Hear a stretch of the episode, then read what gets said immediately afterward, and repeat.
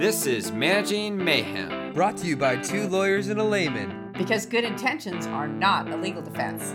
Wait, I'm, I'm sorry, they're not? Okay, well, let's get going then. Hi, and welcome to Managing Mayhem, a workplace podcast released every two weeks for your office mayhem. Each episode, we cover a new topic for HR managers and employees to navigate the daily workplace mayhem. Woo! I'm Jeff. I'm Patty. And I'm Jack, and um, they those, those two are lawyers, and I, I'm not. I'm not that. I'm not a lawyer, but I'm here anyway. You're on your way to becoming a lawyer. yeah, I feel like after another year of this, I might be willing to apply to a law program. Well, the two lawyers and a layman today are going to talk about no call, no shows. We're going to discuss why it's a big workplace issue, how to prevent it, and what you should do when it happens. So I am guessing that a no call, no show is where they don't show up to work and they did not call. You got it. Law school, here I come. right. It's a massive nightmare for managers. And we want to be clear it's not just being tardy, it's for employees who don't turn up for their scheduled shift and they don't let you know. They don't call at all. They just don't call, don't show, right? They're not just late. You don't call, you don't show. What do you do? You don't Ungra- write. Ungrateful child. To most employers, this is really a lot different. I mean, tardies, that's a headache, but this is a MIA, missing Right. in action. That puts them in a completely different bind. Right. Over half of companies actually say this is one of their top three issues with hourly workers. And I I looked at some stats from SHRM, and it says that on average can lead to a 36% drop in productivity. These unscheduled no shows, really a big hit on, for companies. Whoa, Yeah. damn. Okay, so what does that actually mean? Well, essentially, when someone's not there, you have coworkers covering for that absent employee. They're not fully focused on their job, they're doing the other person's job. Or it's a domino effect if that person has a critical function in the operations. They're the opener. And so it hits productivity of the staff, and then you're scrambling trying to get someone in there. We need someone down here now. Think of every time you're like you're waiting for the repair person to come to your home and they're like, "Sorry, Jimmy didn't show up today. We don't know where Jimmy is right now." And as a customer, we don't care. We just want Jimmy here to fix the leak or the flooded basement. It's that frantic call when you're at the supermarket and there's like one line that is to the back of the store and the person's up there like, we need backup at the front of the store. Literally anyone, come help me now. Stat. Now, now, register two now. okay, no doubt that, that that person who has to come in and cover for the no caller, no shower is gonna be pissed. And not only they're going to be pissed, the person, if they can't find coverage, that has had to stay over from their shift an extra hour or two mm. while we're waiting to Right. locate Jimmy is going to be really hot because they have plans and they've already worked eight to 10 hours on their mm, shift. There's, there's going to be some team resentment when you're like, Jimmy didn't show up and then I had to do his job and my job. I mean, face it, we do all these trainings on employee engagement. This is how you torpedo it in five minutes when Hmm. you have someone ghosting and not showing up. And I also think things can grind to a halt if they were the opener of that location. Yeah. The donut shop does not open if that person doesn't show up. So, what do you do at work to reduce ghosting and the no shows? Well, it all starts with the policy. Your company should have a policy that actually defines what a no call, no show is and the consequences of what happens when Jimmy does it, right? Hmm. I, I know it sounds pretty obvious, but a lot of people don't understand what a no call, no show is. So if you clearly define those expectations, then you actually can decrease, you're not going to eliminate all no call, no shows, but you might decrease miscommunications when they're like, I didn't know, I didn't get it. Um, a few things that I would address in the policy is what do you, as a company, there's no legal requirement or legal definition, but what do you consider a no show? Is that they're not at their shift when it starts? Two hours and you haven't heard from them you haven't heard from mm. them the entire day and what is a valid excuse that you would allow for a no call no show accident death and family a sudden illness what extenuating circumstance Right. those are the starters And then you gotta look at who do they have to call? How do they have to call? Is it a call? Is it a text? Does it have to be an email? What's hmm. that proper protocol? And then identify the consequences. Is a one no call, no show going to trigger progressive discipline? Is it termination? Hmm. If they've been gone for three days, or they, have they resigned, right? I mean, those are all things that you should have in your policy. You should have a legal look at your policy, which Patty and I will do. But those are all things that you would need to have in that. So it sounds like that's up to the company to decide what each part of the no call, no show is. Right. So as long as it's set. Yes.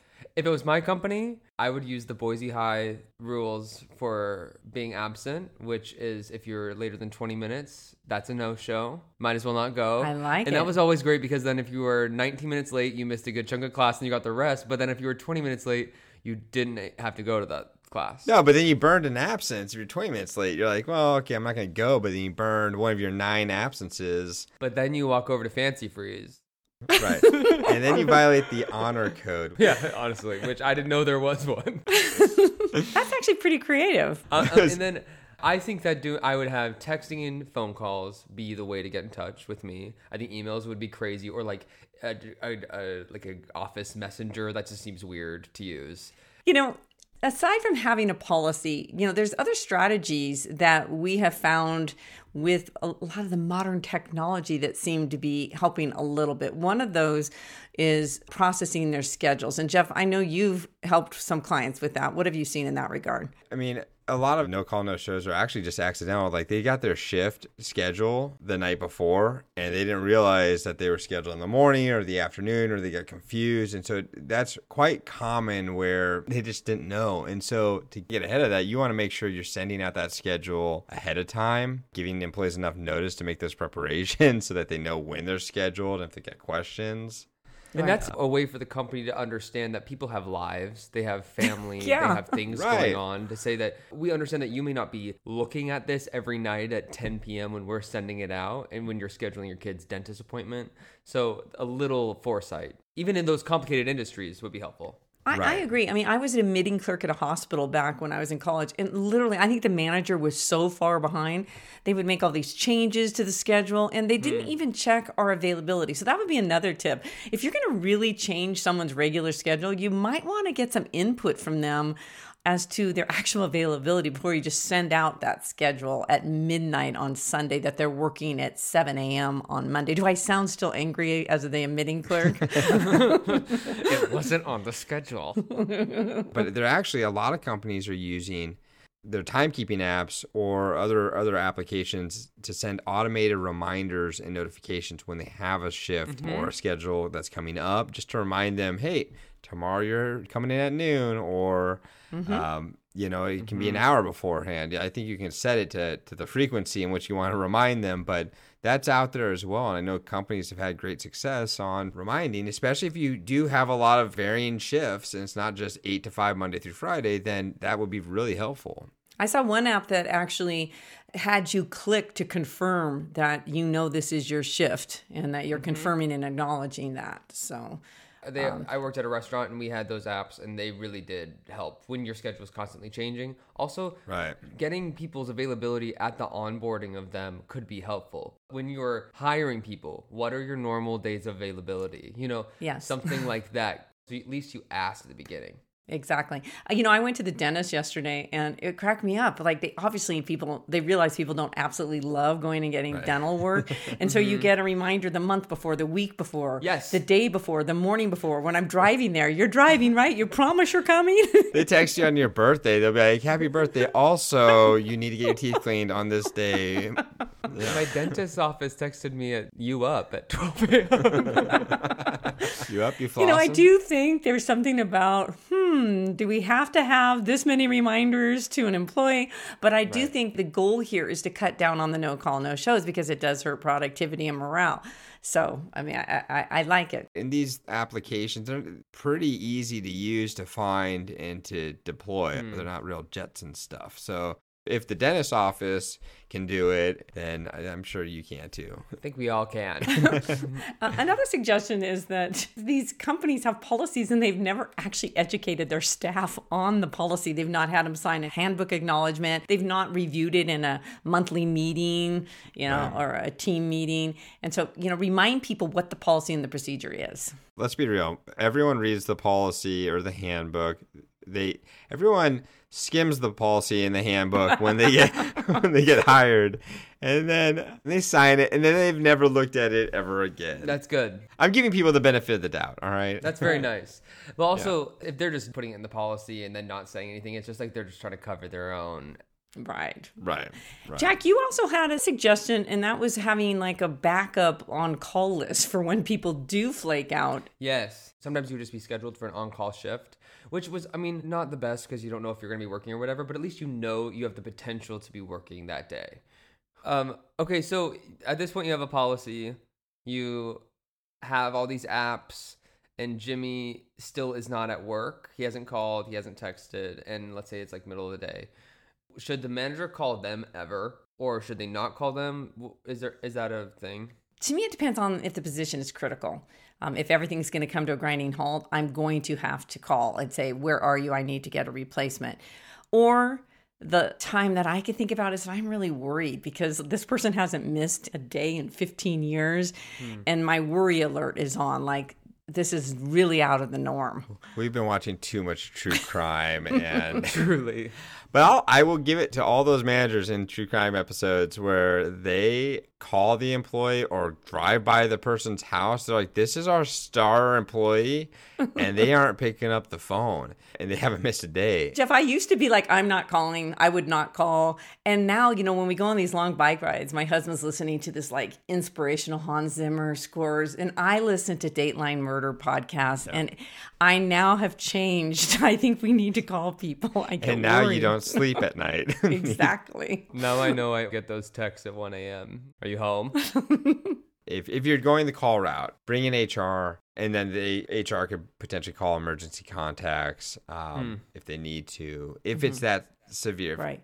Now, don't just call the people you like, not call the people that you want to fire. You want to have Right. consistency there. Or if you have 60 people on a call floor, you may just not have time. You may not even know they're missing. And so there's no legal obligation to call them. But just because you do reach out, doesn't mean they haven't violated your no call, no show. And you still are going to have to follow your policy and look through to see if it was an extenuating circumstance or what discipline. Hmm. I do get people saying, well, I don't want to call because then it's not a no call, no show. No, it's still a no call, no show Yeah. if they haven't reached out to you. You called.